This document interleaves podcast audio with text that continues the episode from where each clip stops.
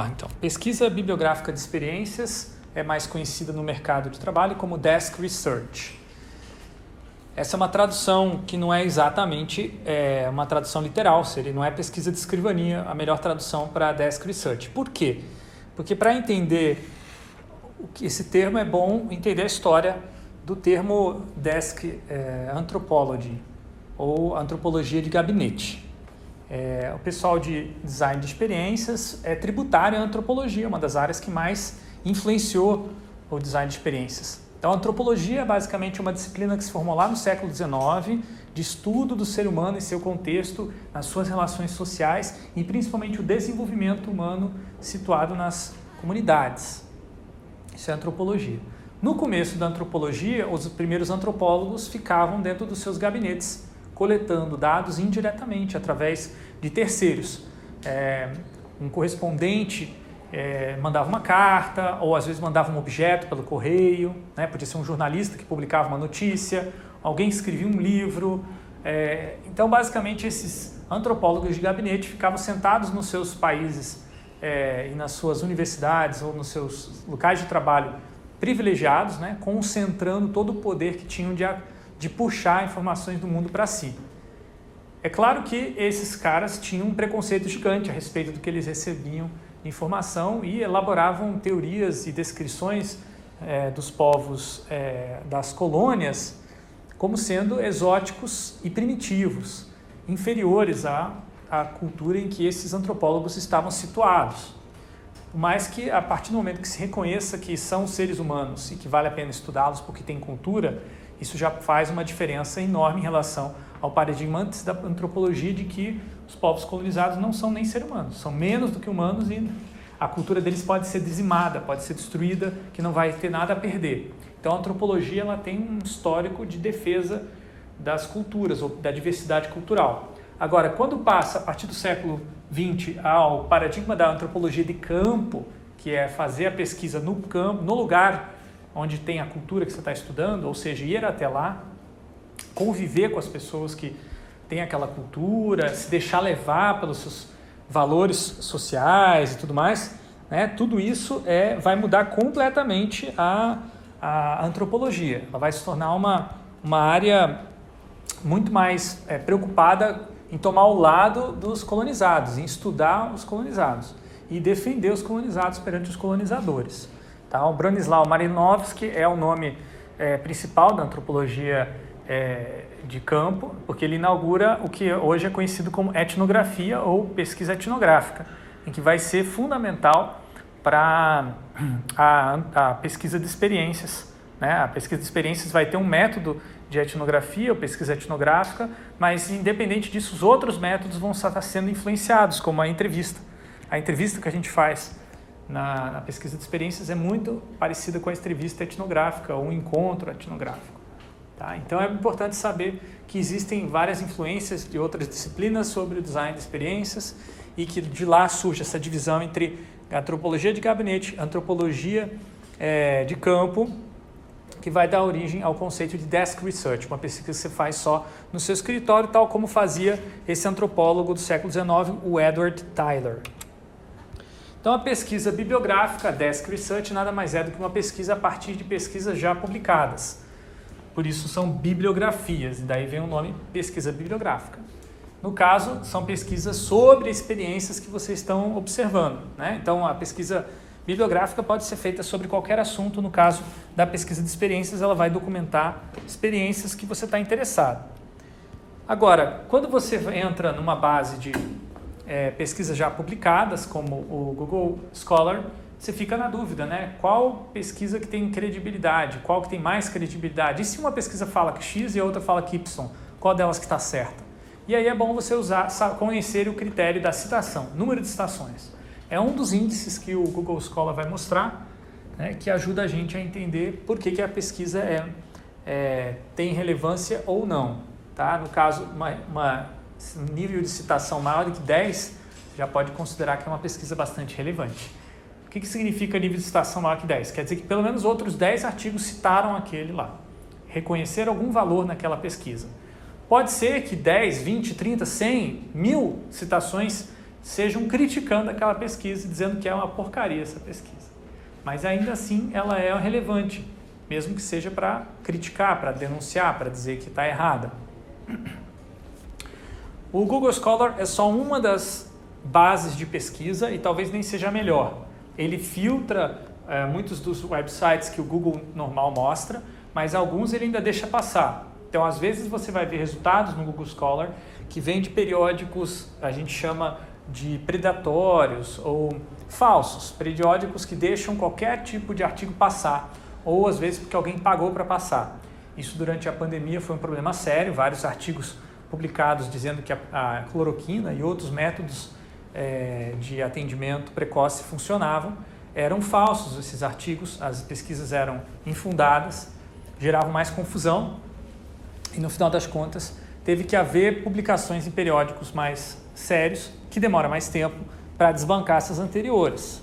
Tá? Então é importante vocês saberem é, lidar com esse tipo de dificuldade. Se o artigo tiver pouca citação, é bem provável que ele não tenha muita relevância ou que alguém esqueceu que aquele assunto existia.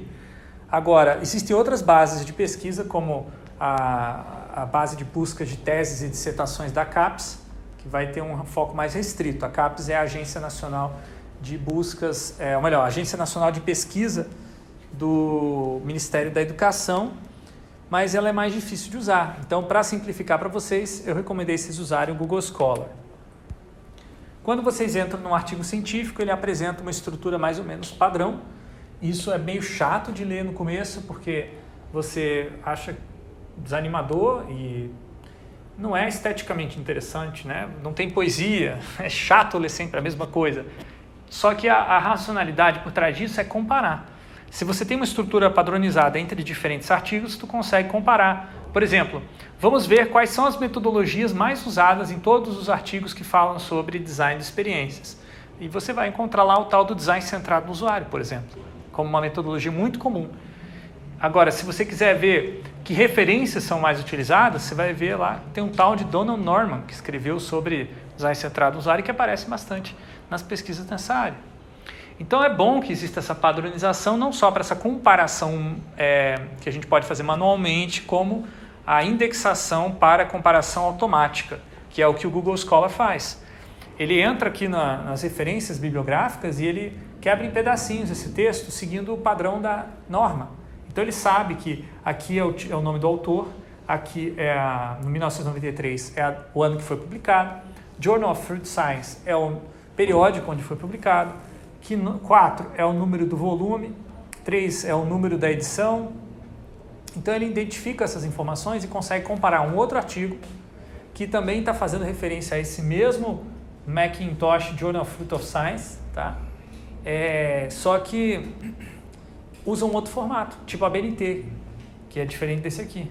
Na BNT vai ter outro formato, mas vai ser as mesmos, os mesmos dados. E o Google consegue identificar e indexar a BNT também. E aí, por isso, ele vai contar duas citações para o trabalho do Macintosh. Dessa maneira, o Google consegue identificar o número de citações por artigo, né, rastreando dados que estão ali é, escritos pelos próprios autores dos artigos. Então, quando você estiver escrevendo uma lista de bibliografia, você está indicando para o Google Scholar, mas mais importante, está indicando para todas as pessoas futuramente que vão usar o Google Scholar. Olha isso, isso aqui é importante. Então, isso aqui é uma maneira de você contribuir para a ciência também, só com as referências que você está colocando ali, indexando nos buscadores.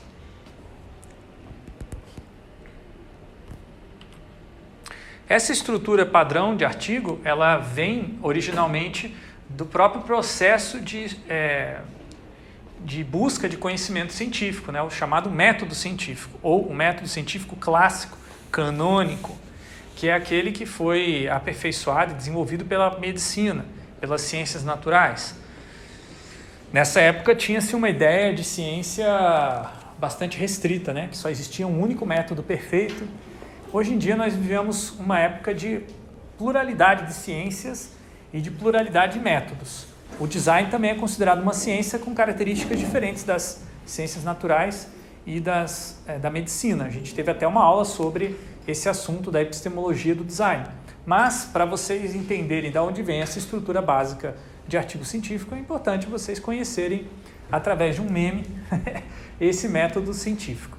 Tá? Na parte de cima, na introdução do artigo, você vai mostrar por que, que existe essa pesquisa. Então, você vai falar sobre a observação dos fenômenos que foram realizados, o processo de problematização desses fenômenos, você encontrou alguma, alguma quebra de padrão, alguma coisa estranha, alguma coisa interessante que vale a pena ser estudada. E a hipótese, a diferença para o problema é que você já tem uma resposta na ponta da língua, que você quer verificar se é verdadeira.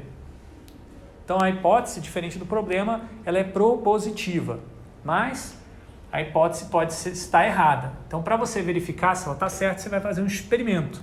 O experimento vai confrontar aquela tua hipótese com uma situação que você vai observar, coletando dados para depois analisar e verificar se a hipótese foi validada, né? se ela é verdadeira. Se ela foi verdadeira, ela vira uma teoria e passa a prever situações similares àquela. Né? Se você toda vez você vê uma coisa parecida com aquilo, se a hipótese é verdadeira, você pode aproveitar a teoria para prever o que vai acontecer. Então, a gente usa teorias o tempo todo para prever coisas que vão acontecer com a gente com base naquilo que já aconteceu. Isso é um método científico. A gente prevê que as coisas vão continuar sendo como sempre foram, é, repetindo padrões, é um método científico clássico. Agora, pode acontecer também de depois de repetir várias vezes um experimento dê um resultado novo que refuta a sua hipótese. Ou seja, a hipótese não explica por que, que de repente, depois de fazer a mesma coisa 4, 5, 10 vezes, depois da décima primeira começa a haver uma mudança qualitativa, as coisas começam a mudar. No caso da temperatura, por que, que a partir de 100 graus a água começa a evaporar e mudar de estado da natureza? É, isso é uma. É um, imagina, se você fizesse o experimento, ia chegar uma hora e você fala: bom, a água tá, chega até um mil graus, mas você só experimentou até 99. Tu nunca foi de 99 para 100 tu vai achar que a água só existe em estado líquido. A hora que tu passar de 100, a água vai começar a entrar em ebulição e vai, vai virar vapor. Né? Isso é, é algo que você só consegue perceber depois que você vai fazendo vários experimentos, analisando os dados. Então, a teoria de que a água ela sempre é líquida foi refutada pela primeira vez que alguém aqueceu e mensurou exatamente o ponto de ebulição de 100 graus. Isso é ciência clássica, tá? Então, na parte de metodologia, tu vai explicar como é que tu aqueceu a água, mas principalmente como é que você mensurou a, a temperatura daquela água, quanto tempo você esperou e tudo mais. Aí o resultado é onde você bota os dados lá, né? E, por fim, a conclusão, tá? Então, se a água é, ferve depois de 100 graus, o que, que isso significa? Quer dizer que a matéria muda de estado. E isso é uma teoria que explica um monte de outras coisas na nossa história, inclusive vai estudar coisas estranhas, como o estado de plasma, né, que não é nem líquido nem sólido, é uma coisa diferente, né? Então, a gente, é, é por isso que existe introdução, metodologia, resultados e conclusões. Porém, nem todas as pesquisas precisam seguir essa mesma estrutura. De qualquer forma, o artigo científico vai ser sempre um texto que compacta grande quantidade de informação em pouco espaço e por isso que é, muitas vezes é necessário ler e reler várias vezes o mesmo artigo científico ou uma mesma parte de um artigo para você poder entender o que quer dizer. Por isso é tão importante imprimir. Imprimir faz uma diferença absurda na, na sua capacidade de memorização do artigo. Por quê? Quando você tem ele no digital, no PDF, é que nem todas as suas memórias de pandemia que você esteve fazendo atividades remotas elas são misturadas naquele bololô de sensações muito pouco diferenciáveis. Você não tem uma memória tão precisa de onde você estava fazendo o quê? Porque você não tem o onde. Você fica naquele onde genérico de sempre estar na frente do computador. É, então, a mesma coisa com um PDF que você anotou, mesmo que você tenha feito os grifos, é, como a gente vai fazer aqui no papel, não vai ter a mesma capacidade de âncora de memorização. Toda vez que você vincula fisicamente alguma coisa, você faz uma coisa física, você cria um registro de memória mais poderoso do que um registro criado por uma ação digital. E é por esse motivo que o nosso curso de design tem tanto trabalho manual. Tá? É uma das maneiras de você aprender a criar coisas com base na sua capacidade, na sua potência e não só naquilo que o computador pode oferecer, mas que em outro momento pode não oferecer porque travou, porque perdeu, porque deletou, porque. Entendeu? Você não desenvolve, o computador não se desenvolve, você se desenvolve. A sua habilidade melhora cada vez que você vai lendo. Tá? Então é bom que tenha uma plataforma física para que essa, esse desenvolvimento fique registrado. Outro ponto importante é por que grifar e anotar um artigo. Você pode só ler e memorizar na cabeça. Ok, mas como ele é um texto muito denso, é difícil memorizar tudo. E quando você for querer ler de novo, certamente você vai ter que começar mais atrás, mais lento, mais do zero do que quem anotou. Quem anotou disse para si mesmo no futuro: Olha isso, isso é importante. Então, por isso que eu pedi para vocês trazerem os artigos impressos. Mas a gente tem jeitos de resolver isso é, alternativamente com versões de aplicativos no celular caso não tenham impresso. O ponto é que daqui a pouco vocês vão fazer um exercício de usando essa técnica que eu chamo dos grifos semânticos para identificar as partes mais importantes de um artigo científico, aquelas que vale a pena memorizar ou deixar anotado para recuperação posterior. Um colega meu de doutorado que desenvolveu essa técnica era mais complexa na versão dele, tinha seis cores diferentes, ele carregava essas seis canetinhas para todo lugar que ele estava lendo os textos e virava um arco-íris. E eu não entendia nada. Ele tentou me explicar o código, eu falei, complexo demais. Vou, vou simplificar. Tá? Então, de cinco, virou três cores. E a primeira cor, o rosa, refere-se aos pontos de partida da pesquisa, enquanto que o verde aos pontos de chegada da pesquisa. O amarelo é o meio do caminho, tá? Para simplificar, larga medida. O que é um ponto de partida? Pode ser vários. Isso aqui são alguns possíveis, não vai ter todos em todos os artigos. Pode ter um problema, uma lacuna, uma justificativa, uma hipótese, uma pergunta de pesquisa e um objetivo. Qual a diferença entre um objetivo e uma hipótese? Bom, essa, esse é o desafio do exercício que vocês vão fazer daqui a pouco. Vocês vão comparar diferentes partes do texto, que nem sempre estão descritas como hipótese ou objetivo, e vocês vão ter que verificar se é ou não é, e o que, que é, tá? Mas não precisa entender isso em detalhes agora, não. O importante é vocês saberem diferenciar um ponto de partida de um ponto de chegada. Ponto de chegada é uma evidência, uma descoberta, uma implicação, uma recomendação, algo que tem a ver com o depois dessa pesquisa, algo que tem a ver com o que aconteceu com essa pesquisa. Por que, que ela, onde ela chegou? O amarelo é a parte que possivelmente vai ter mais valor vocês é, grifarem, porque o amarelo é aquela parte que vai conectar um artigo com outro artigo com outro artigo. O conceito, o tema em comum. Tá? Então, toda vez que vocês verem uma, uma frase do tipo não sei que é, não sei que pode se entender como. A definição de não sei que é, taranã, isso é um conceito. Está vindo ali uma parte importantíssima do texto que vai ajudar você a depois, futuramente, se quer escrever um artigo sobre é, o desparafusador é, neutrino, de neutrinos. O que é isso, desparafusador de neutrinos? Aí um dia você lê um artigo que tinha lá o tal desparafusador de neutrinos. Se você, na, na, na parágrafo que ele definiu isso, você grifou, a hora que você estiver ouvindo falar do desparafusador de neutrinos no futuro, tu vai lembrar, poxa, eu anotei isso no artigo lá atrás, deixa eu olhar nos meus nos meus alfarrábios, né? Você vai lá na sua biblioteca pessoal, aquele monte bagunçado de xerox em coisas impressas que tu coloca no canto do quarto, que eu recomendo altamente vocês terem. Não é bagunça, é muito melhor do que vocês terem um arquivo, uma pasta de PDFs organizadas no seu computador, impresso, como eu disse, vale muito a pena. Aí você vai lá e vai achar fisicamente. Ninguém vai, todo mundo vai achar que bagunça, como é que você se acha nisso? Mas você se acha melhor ali no seu computador, porque o computador é muito mais bagunçado tem muito mais potencial de se bagunçar do que é, está fisicamente posto. Bom, então depois que você leu vários artigos científicos, aí você começa a extrair as informações de cada um deles e triangular. Triangular, em outras palavras, é comparar as diferentes fontes de dados. Então, cada artigo é uma fonte. Então, o objetivo da do segunda parte do exercício hoje é vocês fazerem uma triangulação visual de diferentes artigos científicos. Cada post-it preto desses aqui é o título de um artigo e o que tem no meio, né, esses é, post-its menores amarelos, são os post-its com os conceitos teóricos ou científicos extraídos dos artigos. E a parte legal é que as setinhas mostram que o conceito de modelo de negócio, por exemplo, foi citado no artigo 1, no artigo 2 e no artigo 3. Logo, ele é um conceito chave para entender o que há de comum nessas pesquisas. Já o conceito de economia circular só é mencionado no artigo 3. Ele não é tratado nos outros artigos e logo não precisa de tanta atenção se você está fazendo uma revisão bibliográfica sobre aquele assunto. Também é possível, e vocês devem colocar os pontos de chegada, ou melhor, pontos de chegada verdinhos embaixo, né, post-it com, com ponto de chegada, mas também pontos de partida em comum entre os três artigos.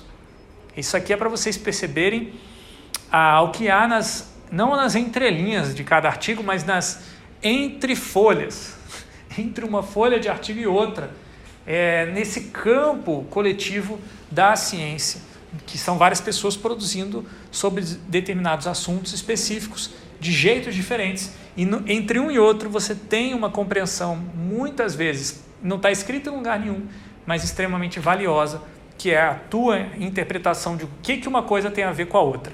E é o objetivo final desse exercício, vocês perceberem esses padrões de interrelação entre os artigos.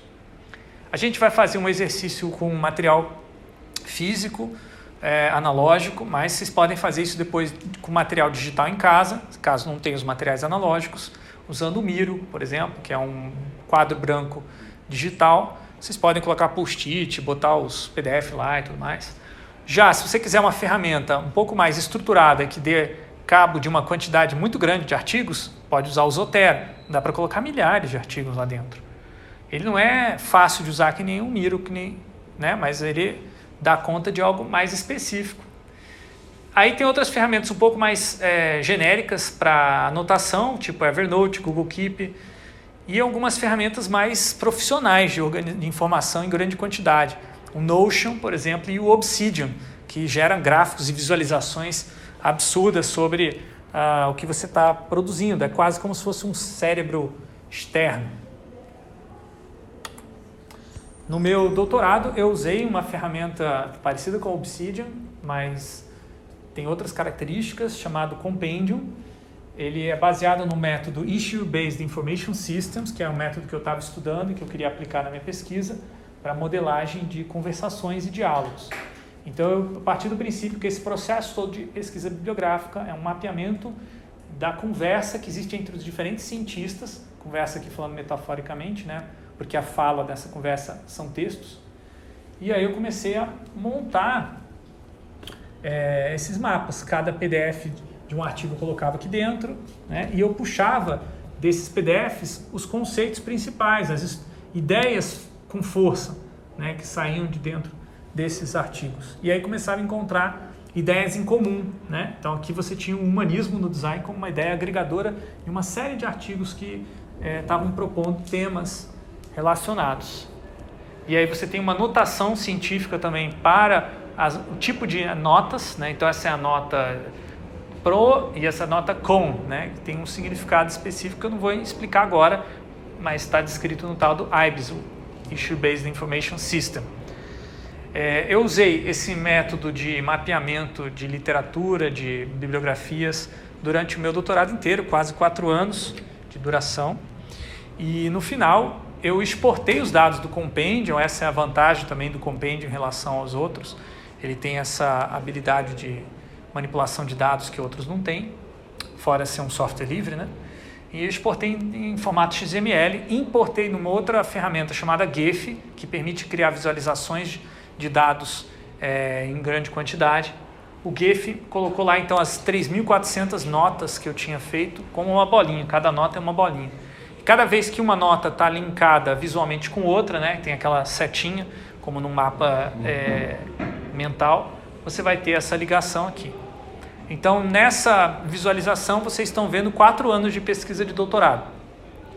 Aqui na, na primeira, seguindo o sentido horário do relógio, no primeiro quartil é o primeiro ano, segundo ano, terceiro ano, quarto ano, subsequentemente. É, então, vocês podem ver, também tem um código de cores para cada um desses tipos de anotações.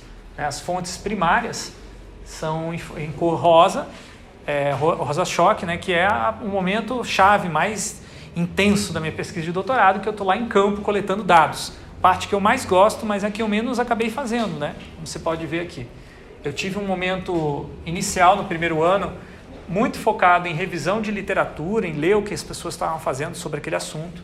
Só no segundo ano que eu começo a fazer um estudo é, empírico, diretamente é, coletando dados. No terceiro ano vou ter outro estudo e no quarto ano vou ter um estudo bem longo que vai é, me atrapalhar na finalização do doutorado, porque nesse momento eu já deveria estar só escrevendo a tese e eu estou lá coletando dados. Não é muito bom fazer isso. Mas é porque aqui eu tinha uma vontade não realizada de coletar dados, de estar em campo, de, ser, de ter esse, essa pesquisa de experiência em primeira mão. E eu acabo fazendo coisas que eu nem vou usar na minha tese de doutorado depois. Infelizmente ou felizmente, enfim, foi feito e o que está feito, está feito. Mas o ponto importante desse gráfico não é mostrar o que, que eu fiz em cada ano, mas principalmente mostrar que todo o tempo eu estava cruzando as informações que eu já tinha postado, que eu já tinha colocado no sistema, voltando a elas, né, indo e voltando, e fazendo esse movimento né, de vai e volta, de verificar, de triangular as minhas fontes de dados. Então, as fontes primárias trianguladas com as fontes secundárias, que são artigos científicos já publicados, e também com as fontes terciárias, que são artigos científicos que têm revisões de literatura ou revisões bibliográficas, que citam outros artigos, cujo objetivo é dar um panorama geral de uma área. Vejam que a maior parte dos, das anotações que eu coloquei aqui são desses momentos em que eu estou fazendo o que é chamado de estado da arte, definindo o que é que se faz naquela área de pesquisa. Então, como vocês podem ver, né, a pesquisa bibliográfica pode ir, ser bem mais é, completa do que a desk research que se faz no mercado, mas é, mesmo a pesquisa bibliográfica, por mais é, rigorosa que seja feita, como no meu caso ali do doutorado, ela não vai substituir as fontes primárias. As fontes primárias são o carro-chefe da pesquisa, no meu caso, do doutorado foi o que pesou mais, foi o que fez a diferença e que gerou a grande contribuição original da minha tese de doutorado. Então, é, não adianta só vocês é, lerem artigos, é, lerem livros, assistirem vídeos de YouTube. É importante levantar da sua desk, da sua escrivania, e ganhar o campo e fazer a pesquisa em primeira mão. E é por isso que eu estimulo vocês nessa disciplina a fazerem um trabalho de pesquisa de experiências com fontes primárias. Vocês vão poder citar fontes secundárias? Vão, mas se não tiver fonte primária, né, não adianta. Então vocês vão fazer dois, pelo menos dois tipos de triangulação. A triangulação de fontes de dados, triangulação bibliográfica, mas também a triangulação metodológica, que é usar pelo menos três tipos de métodos de pesquisa de experiências é, com fontes primárias. E depois, nas próximas aulas, eu vou explicar isso melhor, como é que se faz.